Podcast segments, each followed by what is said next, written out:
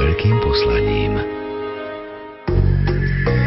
Program, ktorý si o chvíľu vypočujete, vysielame v repríze.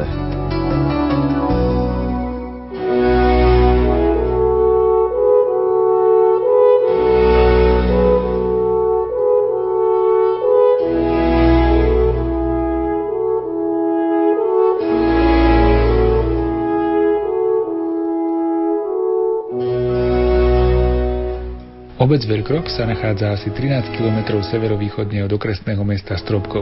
Na prvý pohľad je to dedina, akých sú v tomto kúte Slovenska desiatky. Preto však je niečím osobitá. V jej katastri sa nachádza vojnový cintorín, na ktorom leží 8662 vojakov, ktorí padli v bojoch Prvej svetovej vojny. Pre porovnanie na jednom z najväčších a najnavštevovanejších pamätníkov druhej svetovej vojny, známom Bratislavskom Slavíne, je pochovaných 8600 vojakov sovietskej armády, ktorí padli pri oslobodzovaní Bratislavy a okolia. Na rozdiel od vojakov na Slavíne sú však vojaci vo Veľkrope dlhé roky v zabudnutí. Cintorín s rozlohou 3360 m štvorcových sa rokmi premenil na takmer nepreniknutelnú húštinu, kde okrem miernych vyvýšení hrobov nič nenasvedčovalo tomu, že tu našlo posledné miesto odpočinku viac ako 8000 ľudí. Skupina nadšencov z Humenského klubu vojenskej histórie Beskydy vyhľadáva takéto opustené a zabudnuté miesta a prinavracia im dôstojnosť. Záleží im na tom, aby pamiatka na ľudí, ktorí boli odtrhnutí od svojich rodín a poslaní na smrť, kde si ďaleko od svojho domova, neupadla do zabudnutia. Práve im, ich nadšeniu a práci bude venované naše dnešné rozprávanie. Pohodu pri rádiách vám želajú Jaroslav Fabián a Martin Ďurčo.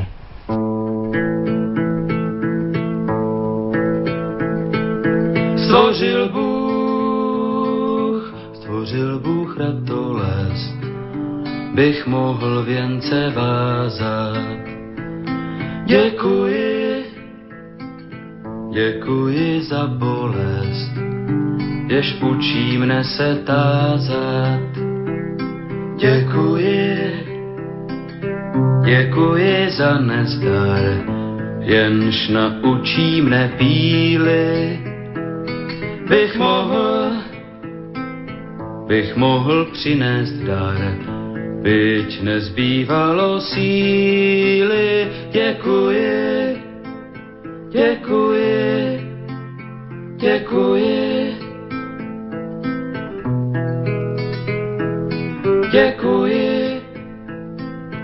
Děkuji za slabost, jež pokoře mne učí pokoře, pokoře pro radost, pokoře bez područí. Děkuji, za slzy děkuji, ty naučí mne citu, živým již, živým již žalují a křičí po soucitu děkuji Děkuji, děkuji. Pro touhu, pro touhu po kráse.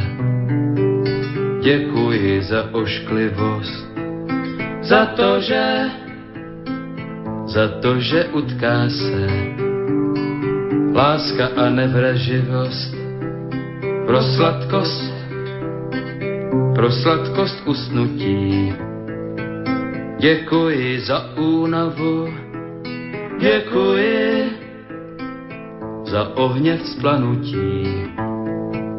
I za šumění splavu děkuji, děkuji, děkuji.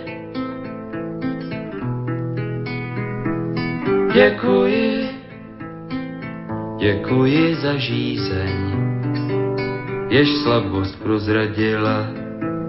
Děkuji, děkuji za trýzeň, jež zdokonalý díla, za to, že, za to, že miluji, byť strach mi srdce svíral.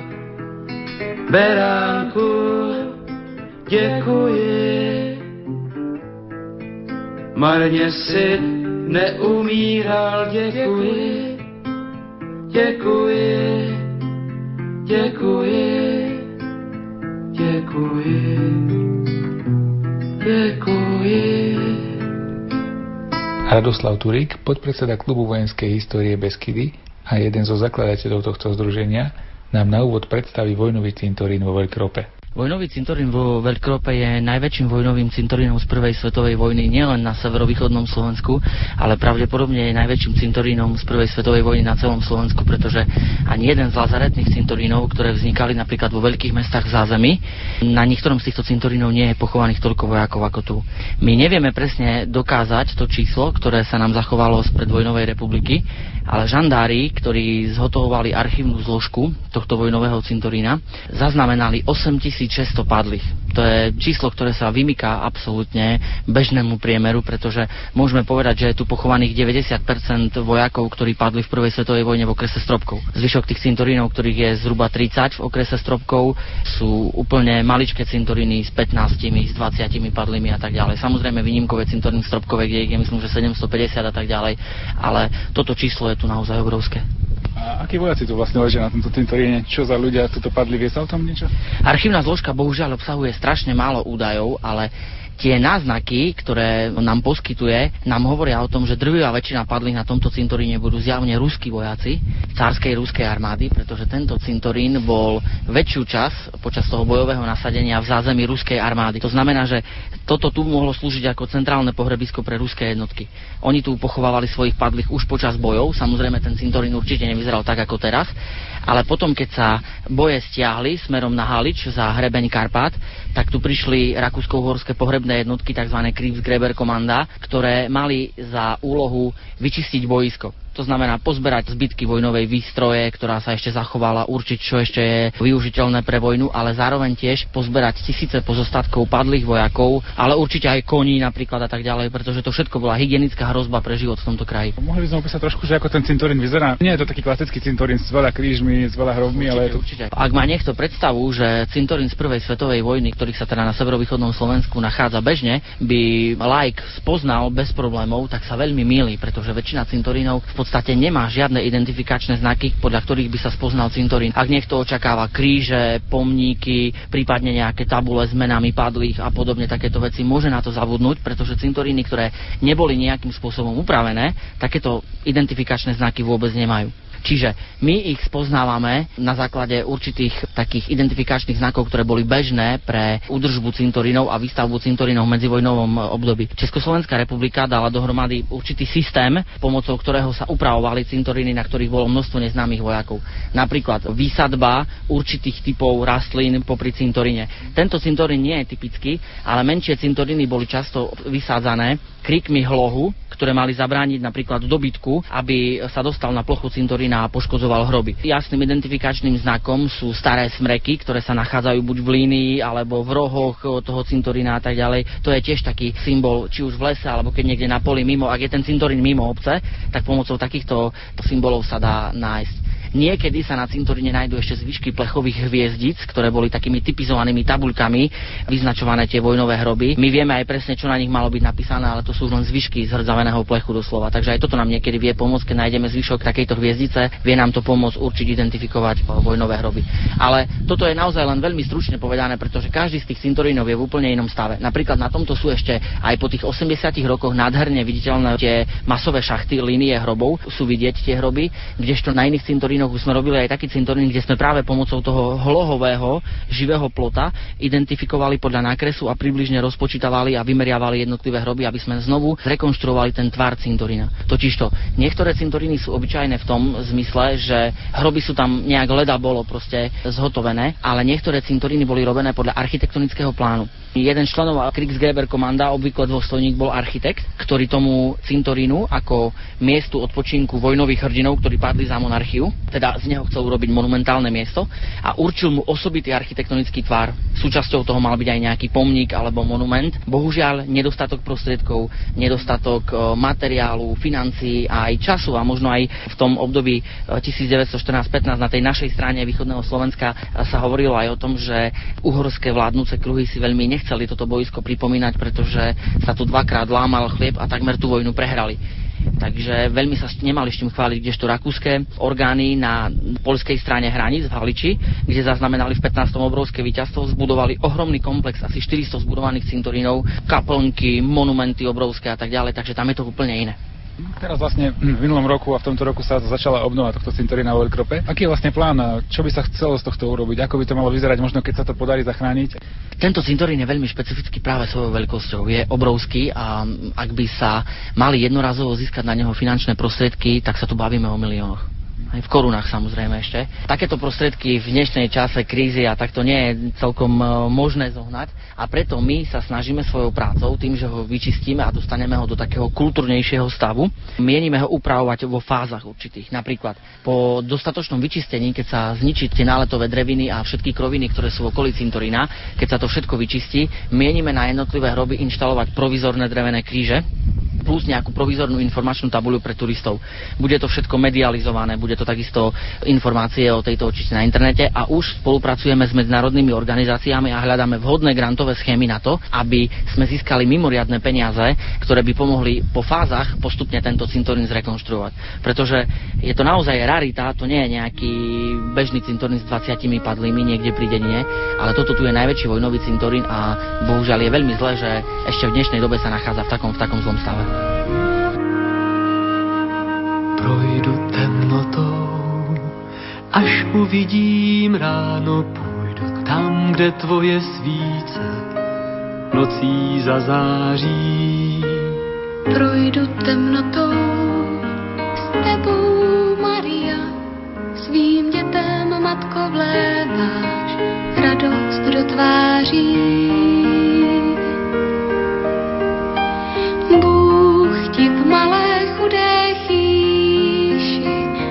tiše dává znát své plány a ty šeptáš, pane díky, jak krásné je tvé přání.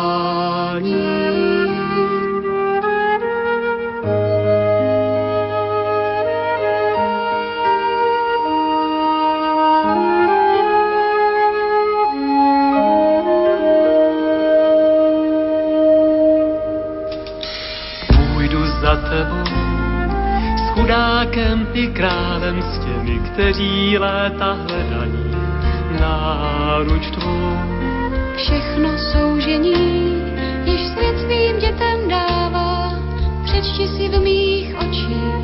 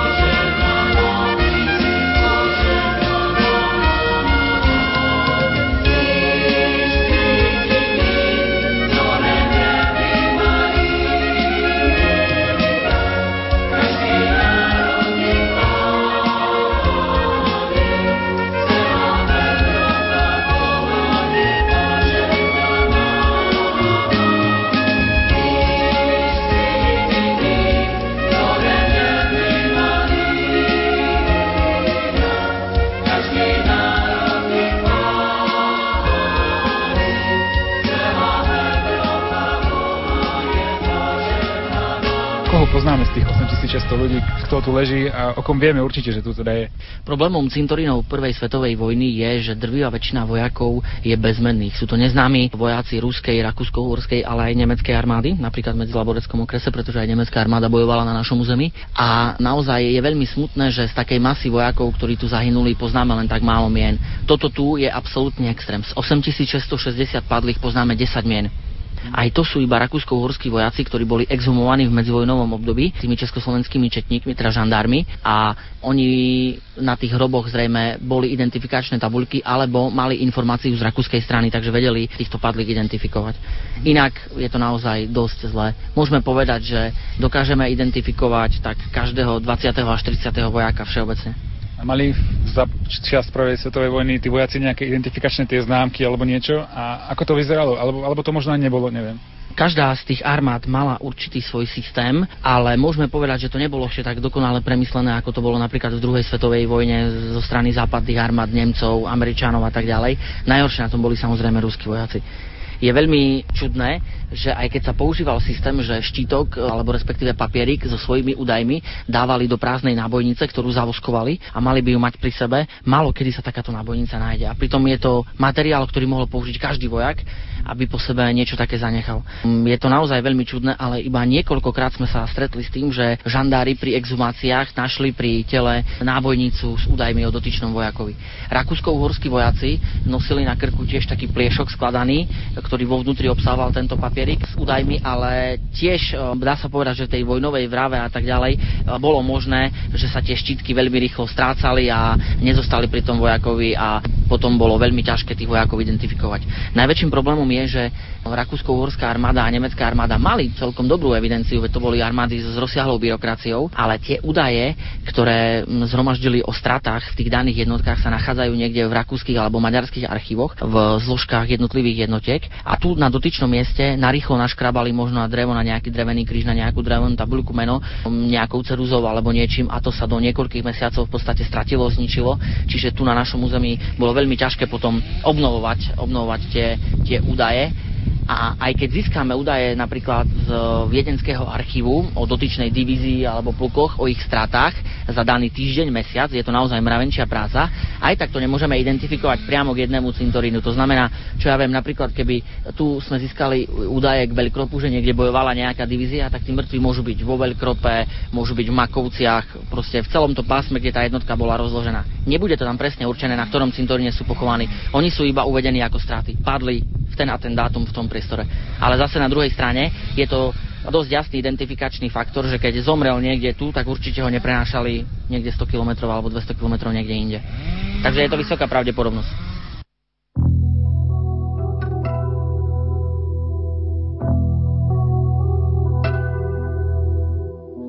Batôžka si nalož pretvárku, loža faloš a potom ich hoď z mosta do vody. Bez pretvárky a falše, hneď by ti bolo krajšie, hneď by tu bolo viacej pohody. A k tomu pridáš hádky, ach, to by boli sviatky, keby sa ľudia vadiť prestali.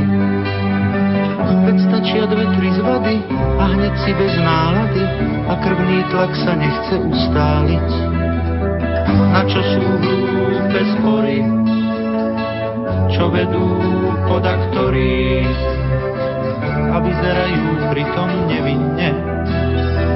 Je lepšie zaťať zuby, ak ťa jazyk svrbí, tak si ho radšej pomoč vo víne. Klebety, škriepky plané, vykašlíme sa na ne, vyhubme razom túto záhubu. Pikle kuli, dostanú po papuli, dáme im jednoducho zámku na hubu. Do batmoška si nalož pretvárku, lož a faloš a pekne zahoď všetky dostupne. A rovno z prvej várky skúš život bez pretvárky a uvidíš, či z teba ubudne. La, la, la, la, la,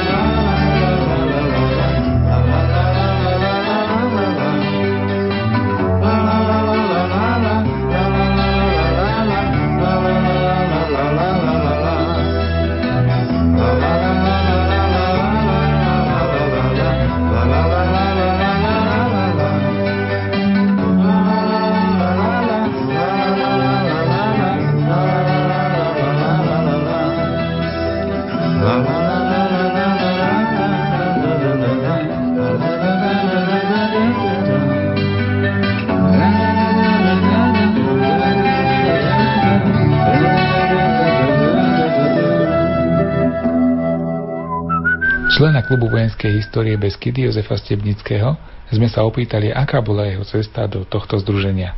Dostal som sa tam zvláštne, ani teraz neviem poriadne, že ako. Rado, zastupca, tak e, on je vlastne kolega mojej manželky, učiteľ. No a nejako sme sa nakontaktovali, ja rád fotím, a hľadal som nejakú príležitosť, kde by sa dalo fotiť a tak. No a on vlastne robil tie cintoriny, potrebovali fotiť tie profily, takže tam bol asi taký prvý kontakt a prvá cesta ku klubu vojenskej histórie Beskydy. Neskôr som absolvoval dobrovoľníckú brigádu vo Vyrave, tak to bolo skvelé.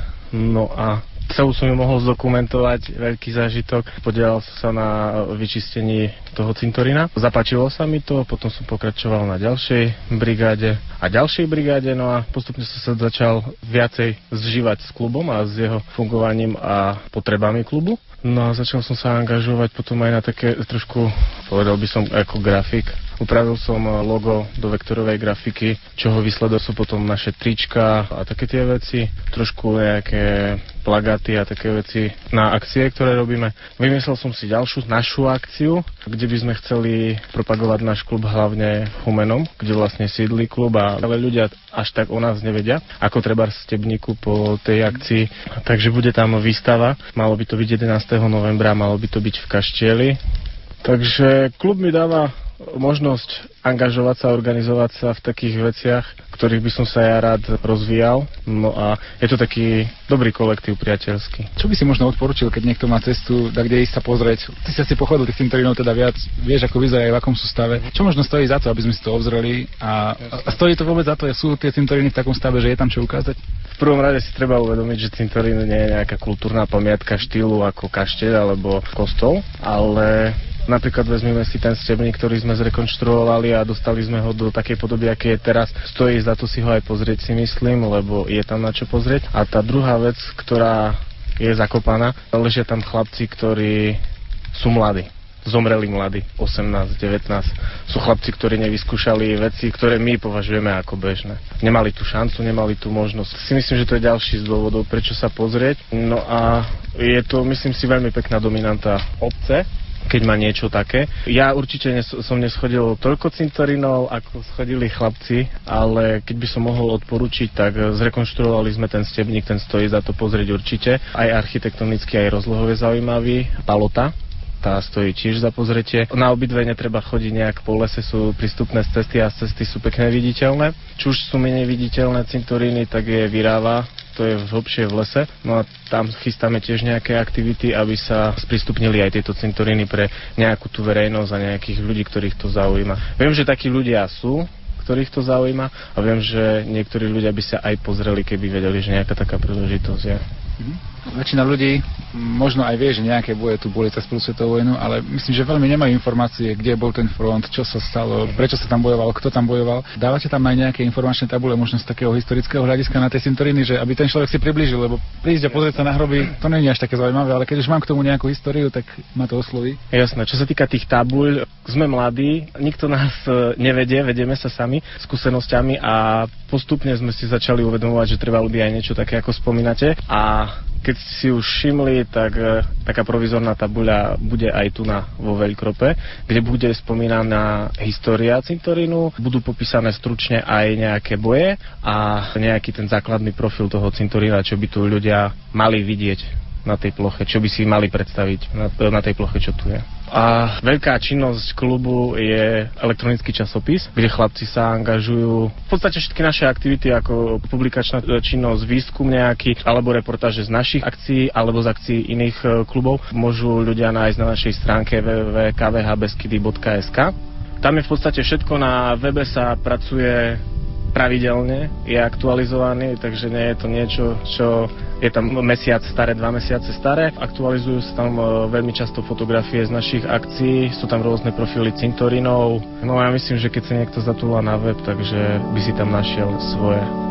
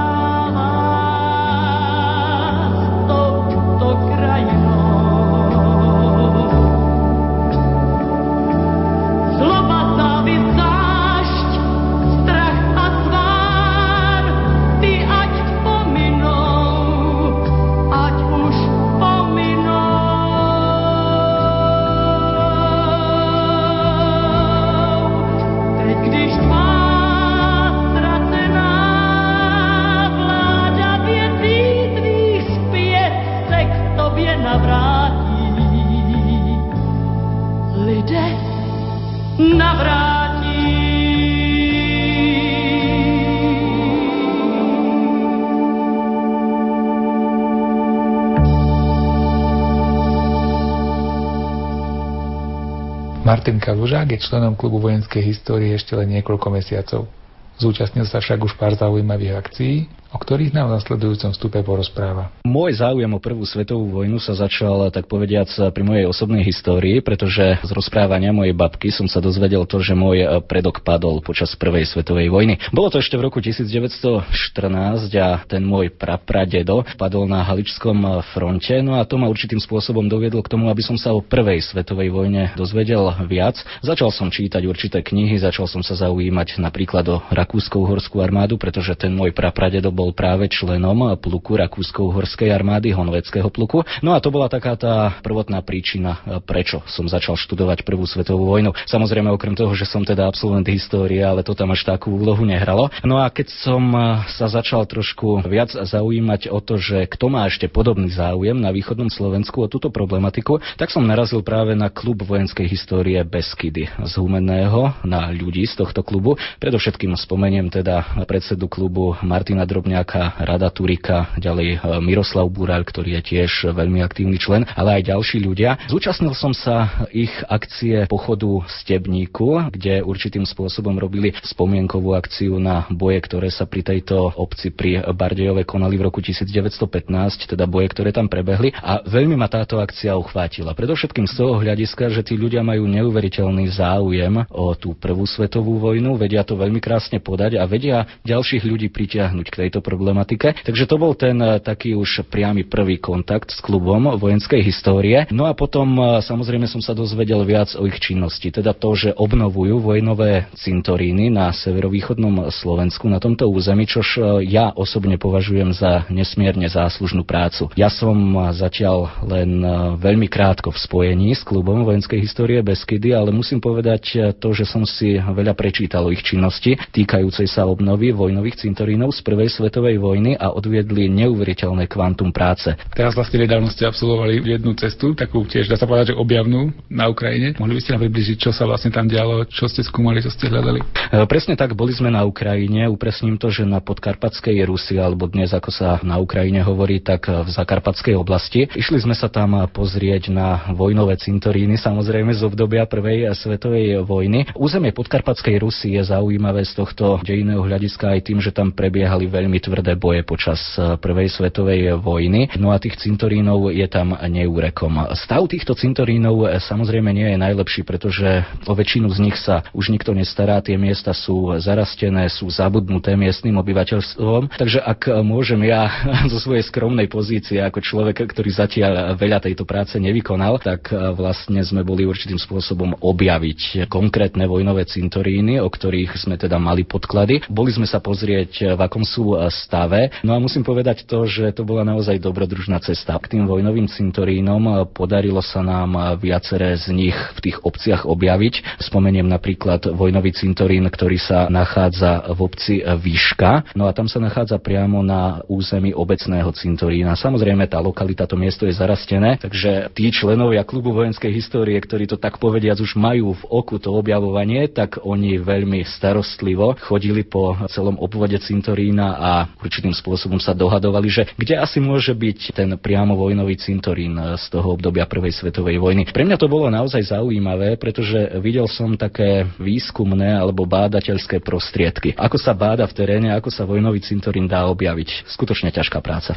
Existuje v Ukrajine možno nejaká podobná organizácia, ktorá sa zaoberá takouto záchrannou starých cintorínov z prvej svetovej vojny? Alebo možno s kým ste komunikovali? Kto vás upozornil na tie hroby, na tie miesta? Na Ukrajine sme mali sprievodcu. Bol to človek, ktorý pracuje v miestnej rozvojovej agentúre. No a tento pán nás vlastne sprevádzal počas celého nášho trojdňového pobytu na podkarpatskej Rusi. Tento pán má tiež záujem o históriu, no a chce sa tomu venovať aj priamo. Takže tento pán nás nás e, sprevádzal a skutočne jeho starostlivosť o nás bola na takej príkladnej úrovni. Mali sme celodenný sprievod, e, vedel nám e, ukázať zaujímavé miesta, vedel nás navigovať, kam treba ísť, takže z tohto hľadiska to bolo skutočne, povedal by som, veľmi priateľné a veľmi pozitívne. Čo však bolo takisto pozitívne, tak bol priamo styk s miestnym obyvateľstvom. Niekedy sme sa totiž dostali do situácie, keď sa bolo treba opýtať miestnych, že kde napríklad sa môže nachádzať nachádzať konkrétny vojnový cintorín, alebo respektíve, či si oni ešte pamätajú priamo ako ten cintorín vyzeral, alebo či si pamätajú napríklad aj z rozprávania svojich predkov, svojich rodičov, možno aj na udalosti Prvej svetovej vojny a potom aj neskôršieho obdobia, kedy sa tie cintoríny budovali. Tak títo obyvateľia podľa môjho názoru boli veľmi vďační za tieto otázky a skutočne bolo tam cítiť to, že tá Prvá svetová vojna a tie udalosti stále určitým spôsobom ešte žijú v tých ľuďoch. A aj miestni obyvateľia boli, boli veľmi ochotní a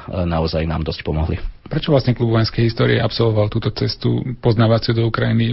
Chcete tam rozšíriť nejako svoje aktivity alebo prečo ste tam boli? Klub vojenskej histórie sa prednostne zaujíma o vojnové cintoríny na území severovýchodného Slovenska, avšak túto činnosť je dobré rozšíriť aj na ďalšie územie. Na Ukrajine, podľa teda mojich vedomostí alebo mojich skúseností, neexistuje podobná organizácia, ktorá by sa priamo venovala vojnovým cintorínom z obdobia Prvej svetovej vojny. No a preto vlastne členovia klubu urobili túto bádateľskú expedíciu. Určitým spôsobom chceli zmapovať e, tie vojnové cintoríny a určiť taký ich základný stav v akom stave sa nachádzajú e, teraz e, v súčasnosti. Čož teda si myslím, že sa pomerne aj podarilo. Spomenuli by ste si teraz na nejaký ukrajinský cintorín, ktorý vás niečím zaujal? Mňa osobne zaujal cintorín, ktorý sa nachádzal v obci Volosianka. Vojnový cintorín, kde ležia ruskí vojaci z prvej svetovej vojny. Tento cintorín sa nám podarilo identifikovať, respektíve odborníkom sa podarilo identifikovať len veľmi ťažko, pretože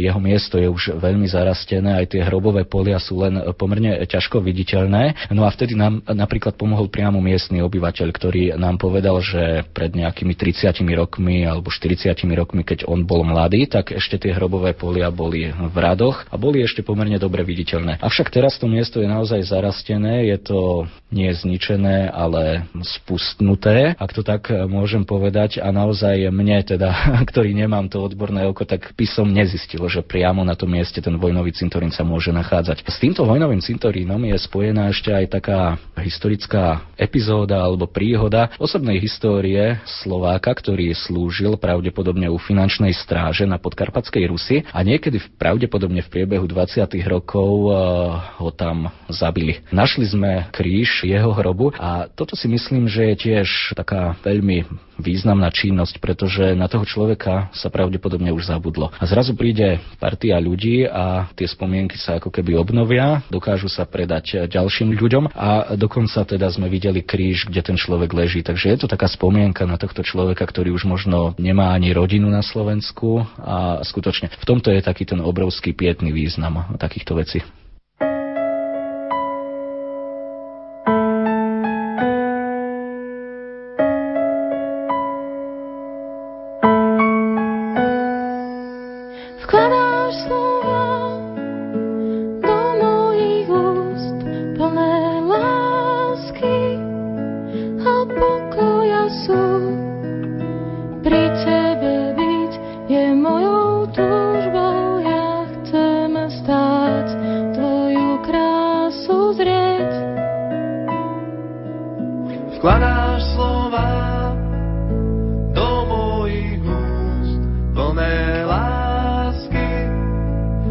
Pokoja sú. pri tebe byť je mojou túžbou, ja chcem stáť, tvoju krásu zrieť.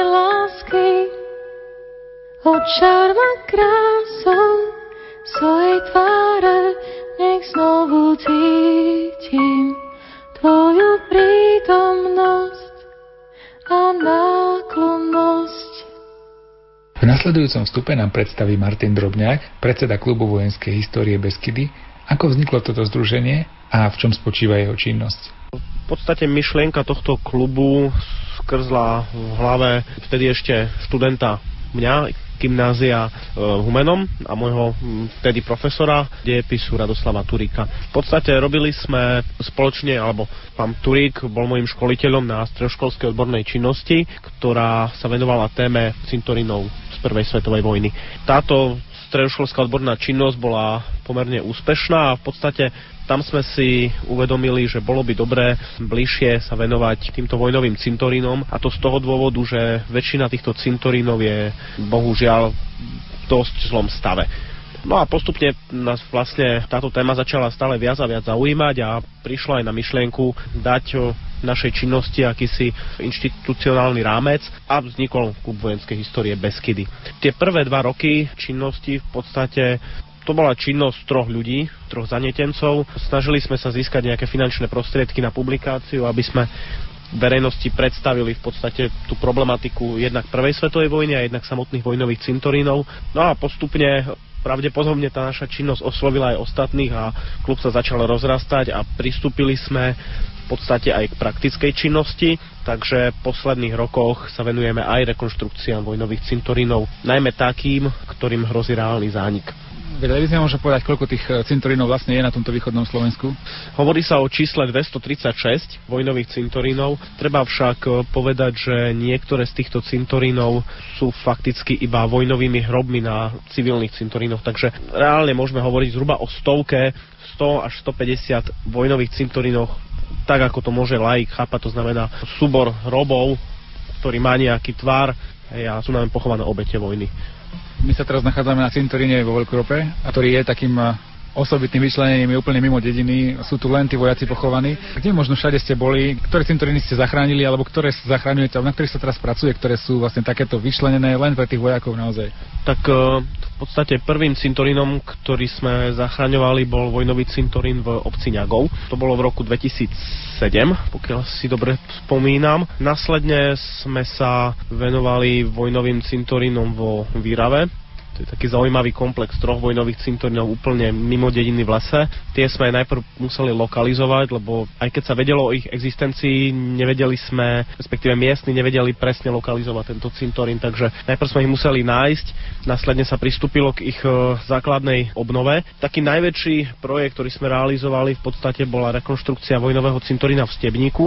Ten sme rekonštruovali v roku 2009 a 2010. Taktiež sme ho najprv museli vykosiť, doslova doslova vybrať z toho húšťa, kde bol zarastený. Dnes tam je postavené oplotenie, osadzovali sme kríže, teraz v auguste bol dokonca vysvetený slávnostne tento cintorín po 90 rokoch fakticky. Takže to je taká ďalšia lokalita zaujímavá. Robili sme taktiež vojnový cintorín v Palote, na, v podstate na slovensko-polskej hranici a taktiež aj vojnový cintorín v Radvani. Treba podotknúť, že všetky tieto brigády realizujeme v spolupráci s e, miestnou samozprávou. Takže vždy ide o dohodu s starostom a s miestnym zastupiteľstvom a až následne pristupujeme k týmto rekonštrukciám a treba aj dodať to, že bez ich podpory by naša činnosť fungovať v rámci rekonštrukcií v podstate nemohla lebo oni sú tí, ktorí mnohokrát prispievajú finančne na tieto rekonštrukcie a taktiež aj logisticky, to znamená náradie, ubytovanie pre brigádnikov, ktorí prídu odrobiť tú dobrovoľníckú brigádu v podstate.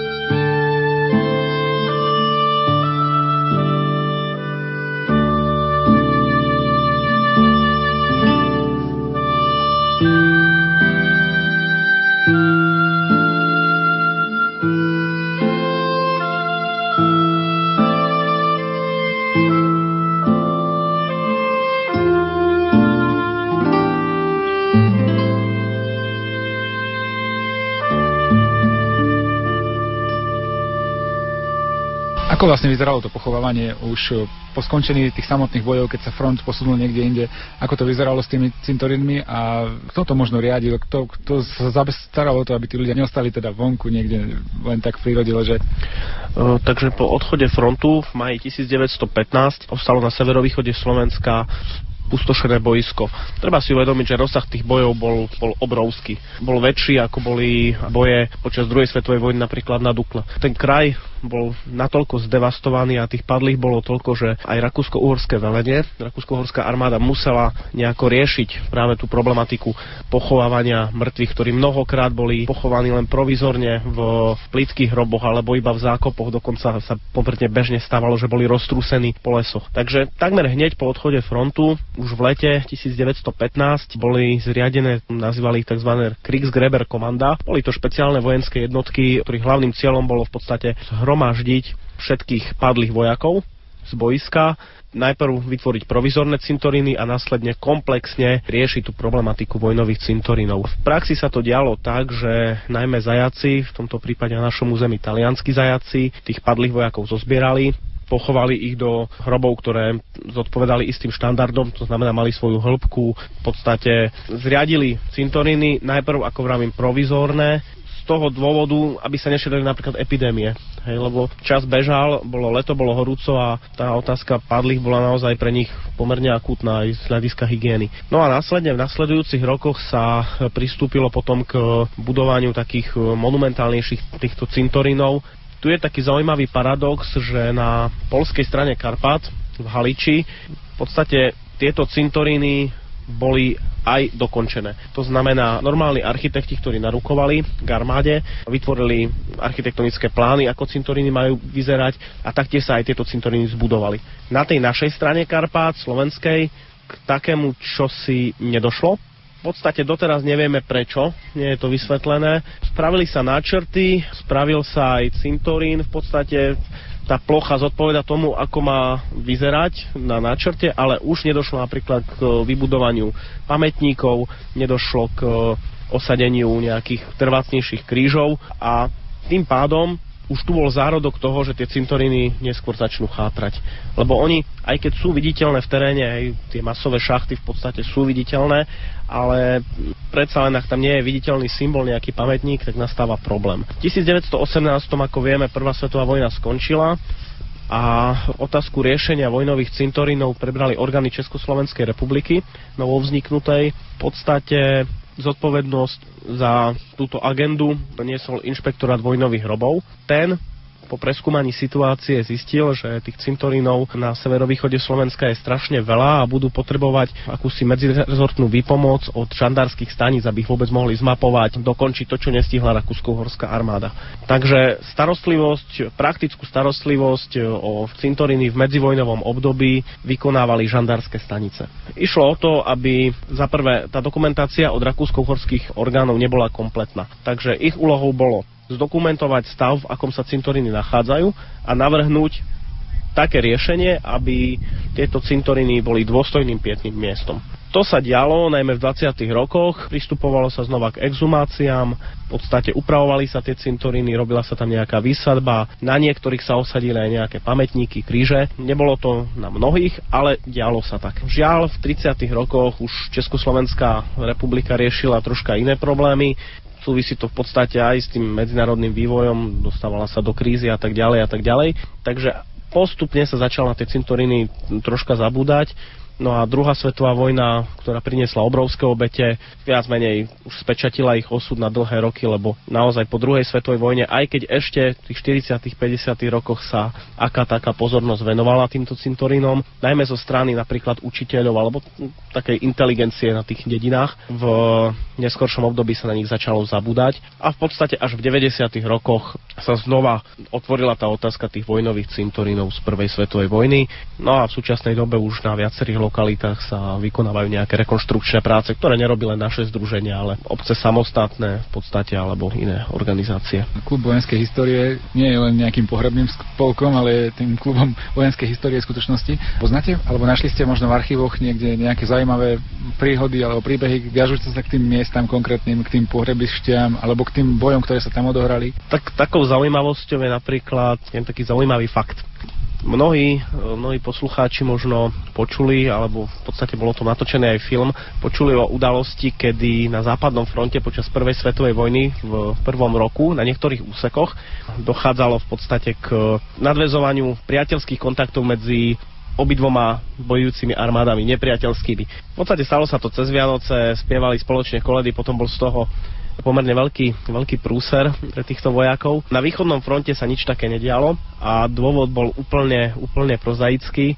totižto ruská armáda teda príslušníci ruskej armády pravoslavného vyznania slávili Vianoce v inom termíne ako príslušníci Rakúsko-Horskej armády. No a došlo takej nemilej veci, že v podstate na štedrý deň Rusi si neuvedomili a bombardovali rakúsko-uhorské pozície. No a samozrejme Rakúšania im to potom, potom patrične vrátili zase na ich sviatky. Takže kým na západnom fronte naozaj v tom prvom roku došlo k takej bizarnej situácii, že vojaci nepriateľských armád spolu spievali koledy, tak, tak tu na v Karpatoch sa bohužiaľ, bohužiaľ bojovalo. Stretávate sa pri tejto vašej práci, keď chodíte, navštevujete tie, povedzme tak, že zabudnuté miesta, že možno vás osloví nejaký pamätník alebo ľudia, ktorým niekto niečo rozprával o týchto udalostiach a získavate možno aj takýmto výskumom nejaké informácie cenné? Prirodzene tých priamých pamätníkov už nie je veľa, v podstate žiaden, lebo naozaj je to už história viac ako 90 rokov, hej. Takže máme z pamätníkov, ktorí sprostredkujú nám informácie napríklad po svojich starých otcoch alebo prastarých rodičoch. Svedčí to aj o tom, že tieto boje mali obrovský dopad na to civilné obyvateľstvo. Rozsah tých bojov bol pre nich ohromujúci. Treba si uvedomiť, že na severovýchode Slovenska ležia maličké dedinky, ako je napríklad aj tento Veľkrop, a v tom 1914-15 roku tu prišli 100 tisícové armády množstvo, množstvo vojakov, množstvo výzbroje, techniky. Už len to bol pre to obyvateľstvo nesmierny šok. Tá intenzita bojov, to už aj nehovorím, hej.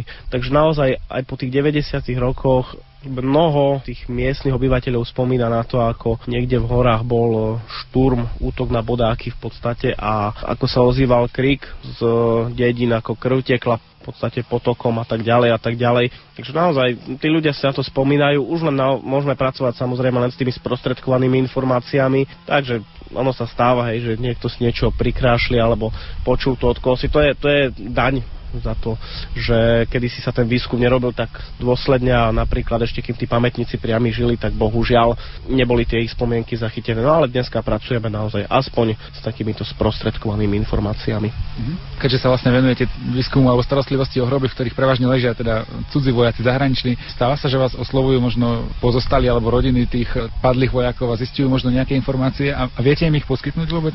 V poslednom čase stále častejšie dostávam v podstate e-maily zo zahraničia, najmä z Českej republiky a aj z Polska, ale aj z iných krajín, kde naozaj potomkovia pátrajú po svojich predkoch. Ťažko povedať, aká je úspešnosť lokalizácie. Nie vždy sa to podarí. Mali sme prípad napríklad, jeden pán z Moravy našiel svojho pradeda aj vďaka v podstate pomoci klubu vojenskej histórie Beskydy. Našili sme ho v Stakčine na vojnovom cintorine a bola to potom taká zaujímavá príhoda, keď on prišiel do toho Stakčina a doniesol kúsok rodnej zeminy spod zo svojho dvora, spod nejakej čerešne, kde jeho ten pradedo rád sedával, hej. A doniesol to na ten vojnový cintorín, symbolicky to tam vysypal a, a bolo to také milé a v podstate má potom človek aj taký dobrý pocit, že tá jeho práca má zmysel.